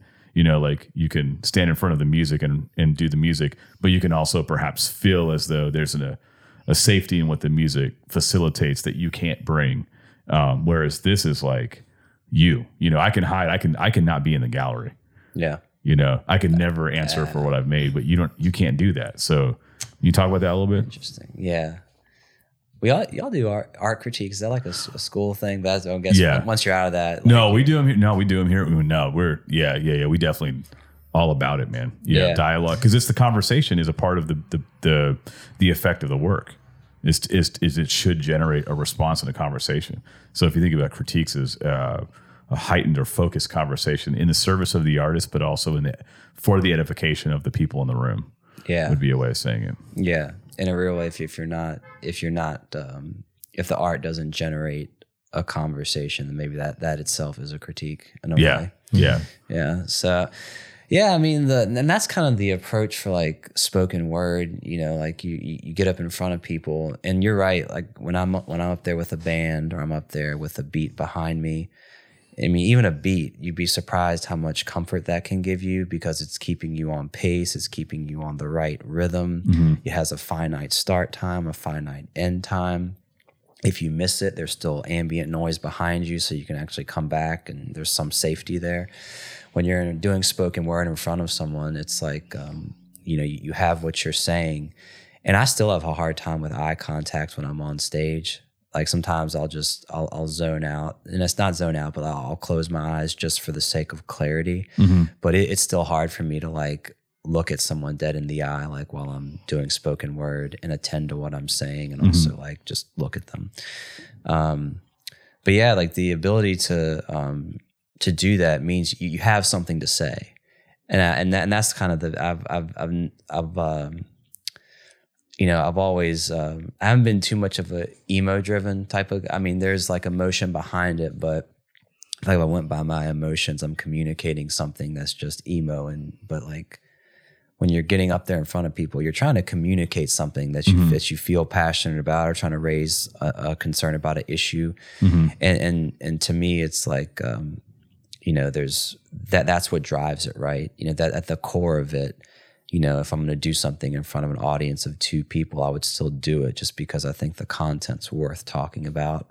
Versus, you know, you feel better about yourself when it's a room of like 100, 200 people, but you know, um, yeah, I guess that's part of how, at least that's how I work through it is like being able to stand up in front of people. The, the, the content has to be the grounds for why you're doing it. Um, and that content should also be what drives the quality of how you do it. Like If you have something really important to talk about, you should do it well because you want people to hear it. Yeah, you want you want, you don't want the lack of quality to interfere with the content, and then Yes. and hinder hinder hinder the experience of the content. Yeah. Yeah. How, so what came first? I mean, I, I got another question I want to get to, which was how you include folks in your, your work. That was kind of where ultimately I'm headed. But um, what came first, man? Was it the was it rapping or was it uh, spoken word? Because they're so related. Yeah. So um, shout out to um, Mark Guinan, uh, fifth, uh, uh, tenth grade sophomore year of high school. We got done with driver's ed, and he looks at me and he goes, "Yo, Crump, freestyle." I was like, "What the heck is that?" I mean, I, I, I mean, I, I, and I was like, I, I had no idea. He's like, you take a bunch of words and and you put them together really quickly and, and rhyme them. So I started doing it outside the the the driver's ed class, and I, I went to a predominantly like um, you know uh, mostly white school. So I've often wondered like was the bar just low or was I actually decent at it? But you get the oh type, you, know, you Yeah. hear that and and, and and you're like oh this, this feels easy to me. Like Yeah. I could do this all day. Um, and so I started doing that. I started battle rapping at parties Yeah. um, you know, and and, uh, and I, I wrote nothing down. It was all completely freestyle. Started um, burning out my Dell computer by uh, burning like hundreds of CDs, using the computer mic to, to record, um, driving my parents crazy, teaching my uh, sisters how to use curse words, which was awful. yeah, I was just in there, dude. I, was just- I was in there, you know. Uh, um, but um, but that that's how it started. And I actually didn't pick up spoken word until college. Gotcha. Um, you know, where like the idea that you could, you know, sometimes you can just hold people's attention better. Sometimes people zoom zoom in more on what you're saying when you're on a stage with a light on you. So Yeah, it's definitely a different spoken word occasions are definitely uh potentially very pointed or poignant, I guess. Like there there's like a everything culminates on that light, the vocals, and you can hear the air get tight in the room yes, because people are really paying attention. So like the social cues are very um nuanced and subdued. You know, as opposed like, you know, so it's like it's it's like how how much are people pulling in? And then I you know, with with music or like rap, it's like the op it's almost like how much are they like vibing are they vibing across their whole body. It's a totally different set of social cues for how to like tune in. You know, one feels intimate and and um, vulnerable and bare, which is the spoken word in a way. I mean, that's the way I perceive it. Um, you know, I don't know if I don't have any experience with it, so I don't know. But um, but yeah, like when I've seen great spoken word, um, it it tweaks the room. You know, it can really or attune the room. It attunes the room to the message and the messenger, and it, it's really interesting when it when it lands. You know, Yeah. like when it really lands. You know, it's almost like you got to chill for a minute. Yeah, sometimes I'll ask people at work, um, just because that's how my mind's wired. Is like, y- what do you what do you believe about that you'd be willing to like just die for? That's how I'm. I know I'm that guy. Mm-hmm. Yeah, I know I'm you're that, that guy. guy. I don't do it all the time. I do, Everybody's I do it more You're than the I guy probably that should. you and Kyle Towers. yes. They're like, Zach, no I'm, problem I'm just, asking. just trying to eat my sandwich, man. that verbatim, verbatim, literally. Yeah, hey Ryan, what are you willing to die for? Uh, Naps his turkey sandwich right now. Taco Bell. I mean, you know, if I had to pick a Finishing restaurant. my lunch without this conversation. yeah. Hey, here's the thing, too, dude. When you ask those questions, you have no problem looking people in their eyes. Which No. makes it even more That- serious. that's, yeah, I, I want to get serious with you and, and look at you directly while you're chewing on your sandwich. But a lot, but a lot of ways, like that's like that's what drives, like you know, like y- you feel passionate about something, Yeah. so much so that you're willing. I mean, you're not literally dying, but you, you stand up in front of people, you, you're you're saying, "I'm so passionate about this that I'm, you know, I'm I'm willing to look really dumb in front of you all." Yeah, I'm, I'm willing to risk it all the way. My social mm-hmm. capital, Yeah, I'm willing to risk completely. like Now, dying to self type thing. Yeah. yeah. So you keep getting reps doing that. Has that changed the way you step into those moments now? You know, I used to do. Um, I used to go to open mic nights down um, across the across the Mayo Bridge, and that was like I was predominantly in circles with people that had way different viewpoints and frameworks, um, and uh, and it was really good. I think that kind of helped train me to be in front of people that I knew would disagree with me. Yeah. Um, and it wasn't like a an angry disagreement. It was more like just the, the silence was the disagreement, but the attention was there. you know, it takes so much courage to do that. Dude. Yeah. the atten- I mean, but but you. I mean, that's the whole thing. That maybe it's to take away the, the the luster from it a little bit. Like you're up there, you memorize what you said, and you're like. This is coming out here because the, to, to stop in the middle would be just as maybe just as awkward. Yeah. So it's like, so you're just like, I got three to four minutes of your time, and um, it, it's coming out, and so like you know, it's kind of like You're going to hear it. you're gonna hear, it and, and it's and you, and and I may, you know, because then it's just like you know, it's almost worse when you sit down and you start a spoken word, and you're like 90 seconds, and it's like, uh, I forgot, and I can't get it back, and um, thanks for your time. Yeah. yeah, yeah. so when I sit down to, well, um, I'm gonna sit down right now. I'm just going to sit down. I, Thank you. Thank you. That was actually what I came here to say is that I'm here to sit down and listen to you all talk. I'm so thankful for all of you. Some circles that get that that it's that awkward and weird, they'll be like, they'll they'll, they'll applaud that, be like, yeah, li- liberalizing success. Yeah. But I guess there's, oh. there's maybe a little bit of like Encouragement. if you're in a community of makers where like everyone's had that moment. yeah, They all get it. They get yeah, it and they're like, yeah, like we understand what it took to get up there on the stage and Yeah. be willing to like have that courage. And we get that everyone has those moments where it just dies. Yeah, everybody has a bad day. yep. And so Yeah, like we're we're with you in support of your attempt to get better at this, even if this incident kind of Yeah. like popped down a little bit. Yeah. Yeah. But now it's evolved to the point where, you know, like a lot of times, like I'm, you know, I'm, I'm in some more spaces where maybe I know people agree and some to, to, to what I'm saying, or at least can have some familiarity with mm-hmm. it. But you still want to do a good job, and that the tension's always there, and also the risk of messing up, and is always there. So So what about so what about the music, man? You're still doing the music. One of the things I love is that you you'll bring you. I mean, you get people in with you that maybe don't even make music sometimes. yeah, So what's up with that? What's the motivation there, man? And why uh, haven't you asked me yet? I, No, I'm kidding. It's real question. I'm, I want to ask Ken. I think he's the I'll talk to Ken. We'll get Ken. Ken would love to be on. yeah. Oh, yeah, he's- Ken- he'll Ken play will- hard to get on there. I'm sure. Yeah, he's Bu- he's busy cut- guy. Yeah, he's you know he's busy, but he will be back soon. He's he's driving back apparently. So Cody did something. He he's he wants to come back and tell us about the whole thing with Cody. So we'll wait. Cody, you know, we'll find out. Yeah. Great, great. He may have confused me with Cordy. and That is part of the issue. yeah, and so I got just grabbed in. Yeah. So yeah, he was Well, confused. apparently I that was confused. partly why he was back in New Mexico was to find Cordy, and he brought you along, or you met him there. I guess you went up there to I was trying to get to Old Mexico, but obviously Yeah. took the wrong road. Right. So anyhow, that's a whole other discussion. So we'll get Ken on him, uh, but talk a little, you know, talk a little bit about the, um, in, you know, the way you you. So I, I guess what I'm getting at is an entrepreneurship series, and you are we to tie the big bow is bow is we talked about like risk gaps for authentic things coming forward, and you strike me as someone that is doing that in all of these spaces. Now, it's not like careless risk, it's not like haphazard risk, but there's a kind of existential weight to certain decisions that you make.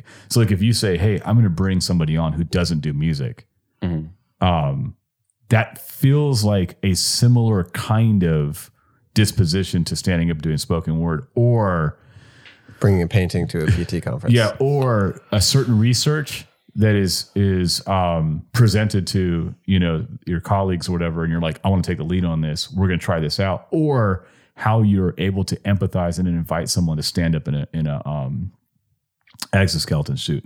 Because you're inviting them to stand up in the way that you stand up when you you know th- it's not the same thing but there is a spiritedness that feels uh, persistent and uh, important if Yeah. that makes sense so um, yeah so just to kind of finish out this talk i just want to hear a little bit about you know your, the music and the way you include people in that man because I, I i've always been real uh, touched by that Thanks, man. Yeah, the um, a lot of it is. I mean, I and this may be a.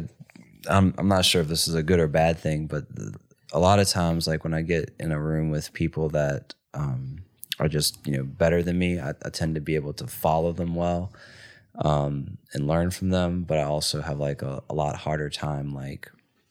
Um, like almost just like a, as a type of art if i see someone that's better at me than doing something i have a real hard time like inviting them into what i'm doing because i think a lot of times they, they they may not have the time or they just don't have like the um yeah or, or just the interest or maybe i'm Yeah. not i'm not i'm not you know good enough to be like and asking for their time or something yeah yeah exactly. Yeah. that that's kind of like you know um but i've always felt uh, uh, not always but there, there's been pieces where like I've, I've been able to take people that you know maybe are doing things as like i'm doing or things that maybe they just want to try to get into it and i've always been um I- guess d- doing what's impossible kind of kind of drives me. And so I guess in my head, like you know, you take two people that are really good at, at rapping and you put them on a track together, you get, you know, you get something that's really good.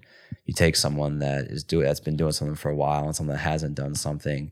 Maybe you don't get someone that's as good, but you actually get a, a you get something, you get something that maybe have longer, have longevity. Like Yeah. the person that that's doing it can maybe have a space to keep doing it. Yeah. Um, and um, and that I, I've I've never had much of like a, you know, we talked, we started the conversation about A and and things like that. I, I've I've I've never had much of a desire to take music to the point where I felt like I was doing it for a living, um, just because uh, uh, uh, to, for the reasons we talked about, yeah you know, um, Yep. in a sense where um, certain priorities that that just take yeah, precedence certain Yeah, parties demands. take precedence. Yeah, Yeah. Um, but I've always wanted to do it, and so um, and and I, and I tell you, there's a lot of joy too. And you guys probably get, resonate with this too. Like, there's a lot of joy, like when you see someone using use the gifts that they have, Mm-hmm. and and they get to share those gifts with others, and and that's just been what's been done for me. You know, Yeah. someone saw that with me, and you know, the same. And the same was with music. Yeah. know, recording music. You know, my buddy, uh, you know, good friend Kyle Tower just took me upstairs into his closet studio, and we just spent three or four hours until like one a.m. just recording stuff I'd written like a decade ago. crazy You know, and we didn't do anything with it, but it was just it was just someone saying, "Oh wow, you're, you're pretty good at this." yeah you know so i try to I, I, I like the idea of having like people being able to use and exercise their gifts. And i like the idea. And i, and I really believe that you know uh, change is possible. And so you know to, to kind of bring the two worlds music and therapy together there's some ways where you look at growth with someone even you look about who you want to invest your time in you're going to look at them and you're going to say um, they don't have really what it takes and that's not really the space for this. You know we need someone that knows what they're doing that can do it competently. And so I'm not going to put the time into you because i need someone that can go in and do this. Or you can take someone that says um, I'm, I'm okay at this or i'm learning how to do this. Um, i want to get better at it um, and i'm teachable. Um, and so you can look at that person and say, well, I want to invest my time into you because you're here, you're available, you're teachable. And I, and I, I, and I would love to see you grow.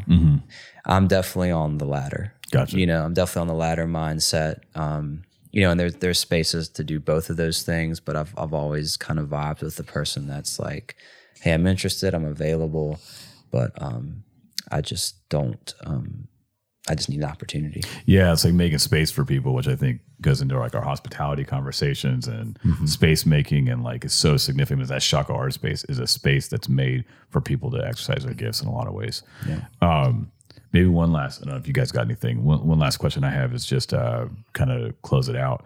Is how how does your practice between uh, because you have how many kids?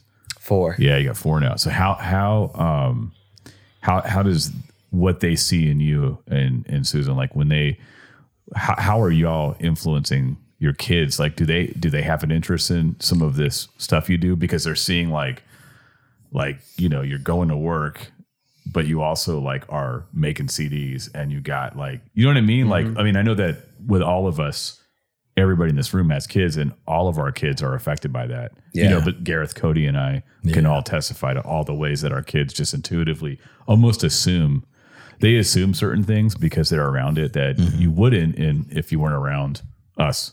So is that is that there for you? Is that um you know with music or the, the poetry stuff? Like yeah. Yeah, I mean, there's uh, there's aspects where um, my my wife Susan, she is um, she's not at all like a, a hip hop fan at all, It, uh, but she is like fantastic at like the things that um, that that you really want people to be good at if you're an artist. Like she's very good at creating spaces that look beautiful. She's like really good at hospitality. She's really good at um, using technology to make things streamlined. She's um, she's very good, like administrative minded, and can create and lead like in certain um, spaces, like um, the, the thing we did for uh, in the fall yeah um, like all that space. Like she Yeah. took she took a table and made it like a garden. yeah And, yeah it, yeah and, and it was really it was really beautiful. Um, and so they see that, yeah and so like you know that that resonates with some of my kids more than like the music does. right Um, The actual hip hop side, um, you know, and, and and they they know that dad helps people walk. Um, they know that that dad does hip hop. And and sometimes when I'm like picking out beats and things, I'll, I'll put I'll put them on for my oldest son, and I'll say, "What, what do you think of this, bud?" And he'll he'll listen to it and be like, "Well, it's not my favorite." Um, and he, he vibes with things with a slow BPM. uh-huh You know, he, he actually he actually sometimes he likes like the heavy instrumentation and like a slow cadence. yeah yeah yeah Um, and sometimes I sometimes I, I like that. Um, I've made songs for for them. Yeah. and they know their songs. Um, you know, they they they know. You know, they'll be super encouraging when I'm on stage. It's on stage. Sometimes they'll, as I've done more music um, with people that can sing. Um, sometimes they sing those songs when they're scared at night. Mm. It's really, it's That's real- cool. Yeah, it is cool. Like the the one um, we did this past weekend. Yeah. Like literally, he was having like a, a nightmare, and he came downstairs in the morning. He's like, I, I started, he started singing the chorus of that song. Yeah. To like try to like calm himself down. Yeah, that's heavy and beautiful. Yeah. So the, um, yeah, that's a sidebar, but singing in hip hop, I'm a huge, huge fan Yeah, of that together. yeah, It's, yeah, almost, yeah, it's almost like a, a mouthful and then just like a, a deep breath. Yeah, S- singing, yeah, yeah. singing's a deep breath. Yeah, Um, that's beautiful. and so yeah so i mean i think as far as like content wise i don't think they understand it all it's a lot for them to chew on but when you put like a, a song in the midst of the words Mm-hmm. um it, it, it make, can make it really beautiful Yeah, yeah, yeah. I mean, I've heard my son Alexander, four years old, sitting in the back of the seat. We've played your music again and again and again to the point where like we'll hear him trying to like follow along with the flow vocally, um, both with the sung parts and with the the rapped parts. Where like you can hear he's he's he's picking out the syllables even if you know he he can't like fully articulate each word um, just because of this this the rate and the pace and you know where he is linguistically but he loves it man Yeah, I think there's also something really beautiful about um, in in families or smaller communities where like making is a key part of what they're doing. I think there's something that you know none of us have seen yet, but will be the the sort of way where like the, the the words that you're putting together in a certain pattern that are with your children now, like as they get older, they will not they don't they're not going to leave, right? those words aren't going to just disappear from them. They'll have those words from their father. as they go forward. And like, you know, even after the four of us here are no longer, you know, no longer above ground. Um, you know, the stuff that we make for our kids and that we make that our kids like just kind of take inside of themselves, like it's still going to be there. Yeah, impacting them. grandkids. I mean, And that's amazing. yeah, yeah, yeah. You know, a- I think that's one of the beautiful, powerful things about creative and art practice. Is you like you get to spend a little bit of a life with a thing that you then get to finished, Mm-hmm. and then as it as it has a life, that kind of risk we were talking about at the, the beginning, like it gets to go forward and do its thing, yeah, Yeah. and uh, you just get to have that little part in birthing it, Yeah. maybe keeping it alive for a little bit afterwards. Ken, I mean, Ken Gilbertson feels that way with all the kids that struggle to sing along with him with the Christmas album. You know, Yeah, Um, yeah, yeah. but it's like, So Ken, Ken, there's opportunities for growth. too. yeah, there's opportunity for growth. That's that's a He hasn't great- reached I- his pinnacle yet. Yeah, I, I'll definitely coming, pa- though. I'll pass that along. Yeah. Um, See if he's available and teachable. yeah, you know, what- another thing, just to kind of close it out, man, it's like uh, I think about you guys. I love is you've been like faithful uh, supporter and a, a tender to like Shockoe Art Space stuff. Yeah. oh, Yeah, you, y'all are like OG Shockoe Art Space uh, supporters, and you know, one of my favorite pictures was uh, your family here at a pretty big opening, two shows, uh, drawing. Yeah, like at the opening drawing the artist's work which had a was a really impactful thing for the artist. Yeah, it was very that. meaningful. So like your um that's like a i'm telling you like that's the same disposition yeah. different contexts man and it's beautiful like your kids think, posted yeah. up in the floor in the middle of the gallery drawing the art. Like that's no like- different than you popping up on stage being like, "Hey, I got three minutes of your time." yeah yeah yeah i mean so i mean yeah. so it's like if we were to you know it's like just to kind of close out man like it's an infectious thing but and it's a gift that you possess that sort of grounds seems to me a lot of what you do and brings a quality and a consistency to it. Mm-hmm. But it's like um, i think it's something i would want to just like really put a note on because i think if we're listening and we're in an entrepreneurship series like like think on that. Mm-hmm. Like here's a person with like all the credentials all the credibility you could ask for from an academic standpoint doing academic work but it isn't like it isn't it like you didn't get that in academia. Like that's like something that is prior to that mm-hmm. and it's connected to being like hey freestyle by the special ed building. You know like it's like a willingness to step forward you know and then having like a redeemed mind if you will redeemed heart like having a sense of what the implications are for others and then leveraging that mm-hmm. in all of these different contexts to where they start to push on each other. That's truly what we mean when we say that the arts are hu- the arts are humanizing. Mm. And so i think you're a, a great mm. example of of what we talk about when we say they're humanizing and they're pervasive and so I think you've your story gives a great picture to that. So we really appreciate you, man. Appreciate you coming on. Hey, Yeah, it's a good gift. Thank you guys. I can't say how thankful I am for you guys too. This Yeah, is, man. Uh, you connect the dots, which is Yeah. big. Yeah.